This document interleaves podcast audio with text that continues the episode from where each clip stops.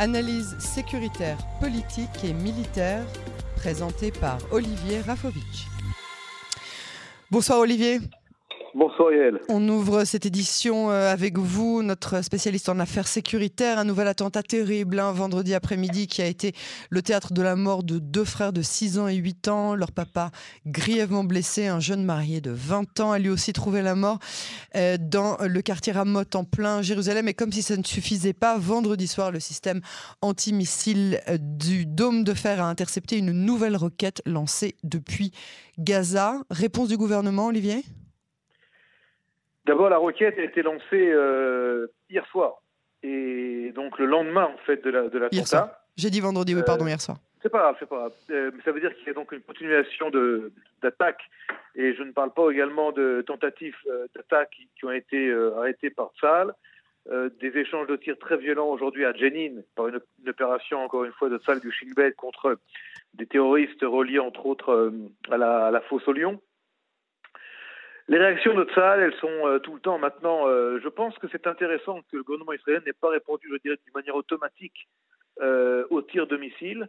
Il faut s'attendre à une réaction qui peut être différente dans, dans, son spectre et dans son timing et ne pas avoir cette réaction classique d'un tir de roquette, puis le soir même des, des infrastructures du Hamas ou du Jihad qui sont touchées sans qu'il y ait quelque part de mort d'homme. Il y a comme une volonté de, réagir sans vraiment faire du mal.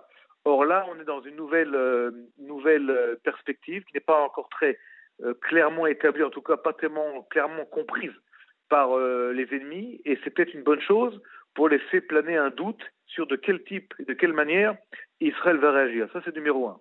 Numéro deux, c'est par rapport à l'attaque elle-même. Vous savez que il y a une, polémique puisque le ministre de la police, le ministre de la Sécurité nationale, Itamar Ben-Gvir a parlé euh, le jour même, mais très peu de temps après l'attentat, de lancer une opération de type euh, mur de protection numéro 2 Exactement, dans, dans, dans Jérusalem-Est, avec les problématiques que nous connaissons au niveau légal, puisque beaucoup d'Arabes enfin beaucoup d'Arabes habitant à Jérusalem sont une partie palestiniens, mais une grande partie sont israéliens avec des cartes d'identité bleues, parfois même une citoyenneté israélienne, ce qui fait que c'est très compliqué à lancer des opérations euh, en territoire israélien euh, de type militaire. Par contre, il est clair que Netanyahou euh, a refusé l'initiative de Ben Gvir en disant que ça devait demander un accord du cabinet sécuritaire et également il appelle aujourd'hui Netanyahou à l'ouverture du cabinet sécuritaire, qu'une opération de grande envergure pourrait avoir lieu, mais elle serait à la fois à Jérusalem, mais également en Judée-Samarie.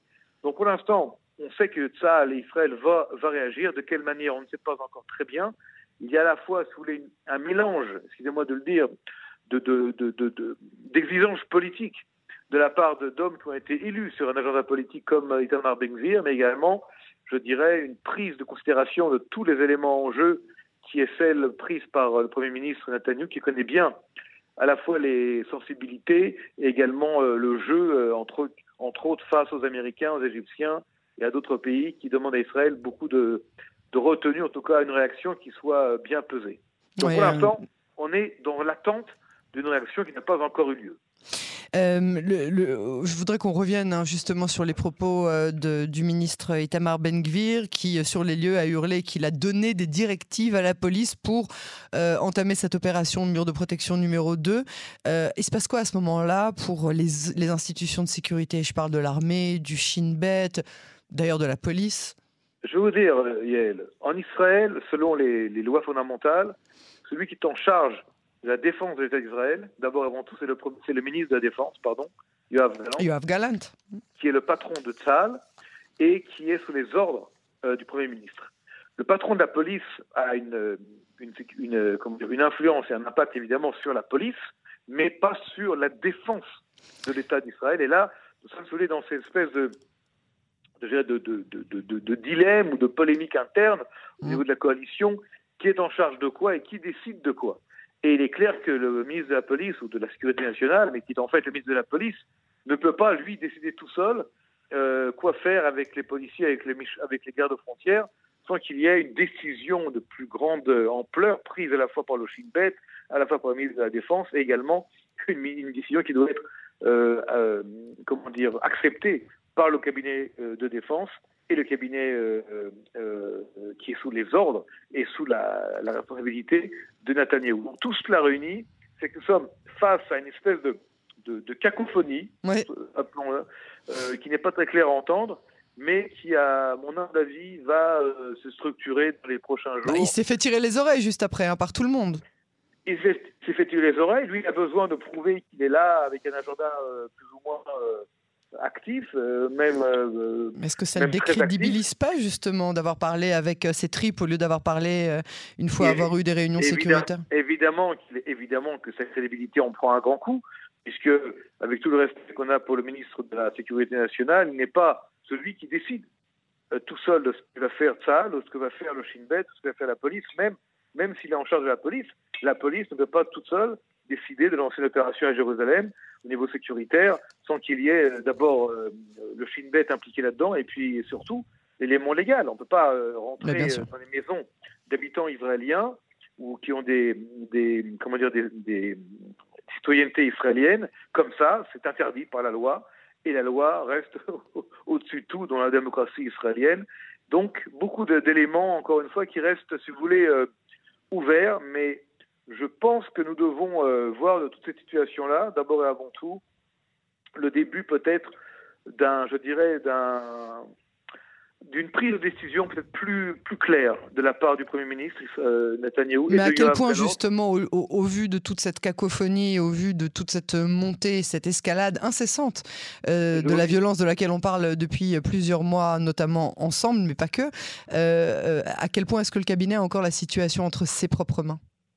Non, elle a la situation entre ses mains, mais disons que pour l'instant, les, les, les choses, c'est un mois et demi après le nouveau gouvernement en place, les choses commencent à devenir clair. Parce que Benvir se rend compte que ce n'est pas lui qui commande, en tout cas au niveau de la sécurité d'Israël, mais le Premier ministre, le cabinet de défense et le ministre de la Défense.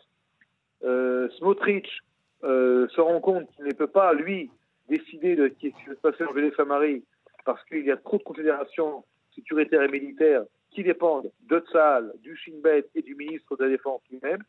Et donc, quelque part, les choses reviennent un petit peu à la case départ. C'est-à-dire que même si ces ministres-là veulent faire des choses et on dit qu'ils allaient faire des choses, ils se rendent compte que ce n'est pas eux qui décident, en tout cas des choses importantes, et que la stratégie sécuritaire de l'État d'Israël, qui va, bien au-delà d'une réaction après un attentat, dépend euh, de beaucoup de choses, et c'est en fin de compte un Premier ministre extrêmement expérimenté euh, qui fait très bien qu'on ne touche pas euh, la UD Samarie, qu'on ne s'occupe pas de la sécurité comme on s'occupe, si vous voulez, d'une campagne électorale, et que bien au-delà de faire plaisir à ses électeurs, il faut d'abord tout faire pour respecter euh, la sécurité d'Israël et tout faire pour la pour la pour la pour faire qu'Israël soit d'abord avant tout fort et que les décisions soient prises de manière rationnelle et pas de manière, je dirais, euh, campagne électorale euh, pour faire plaisir à tel ou tel à tel ou tel électorat.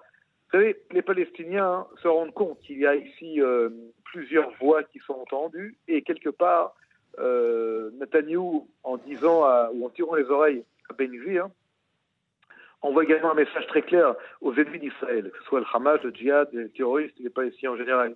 Il dit en fait, c'est moi qui commande, c'est moi qui dirige et euh, la réaction va venir, elle va venir comme moi.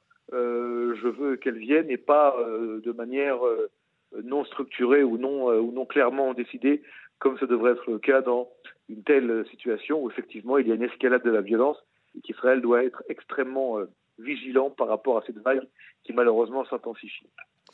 Olivier Rafovitch, merci beaucoup. Euh,